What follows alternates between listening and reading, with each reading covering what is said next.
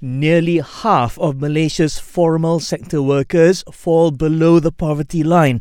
The economy minister says this is based on the Statistics Department's quarterly report on wages, which said that 47% of employees have salaries below the poverty line of 2,589 ringgit a month. He adds that for Malaysia, a living wage should be around 3,000. Now, the quarterly wage report also said that the median salary for formal sector workers stood at 2,600 ringgit in March, which is just above the poverty line. Also, nearly 35% of workers earned less than 2,000 ringgit a month. In contrast, just over 5% had the highest wages of 15,000 ringgit or more. The report also said that men earn a slightly higher median salary compared to women. DBKL says the partial closure of Jalan Sungai Besi heading towards Sungai Besi and PJ that was supposed to start tomorrow has been postponed until further notice. This comes days after City Hall announced the year-long closure for renovation and construction works near the Loke Yew roundabout.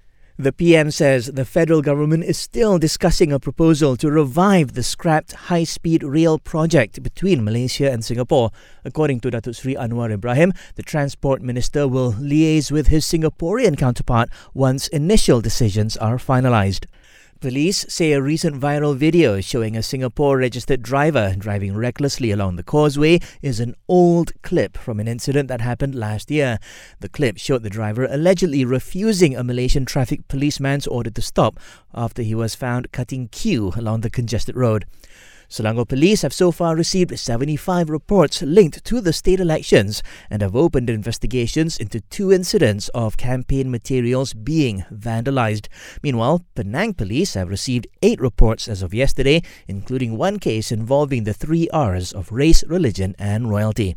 And KTMB says it'll provide two additional ETS train services in conjunction with the upcoming state elections and school holidays.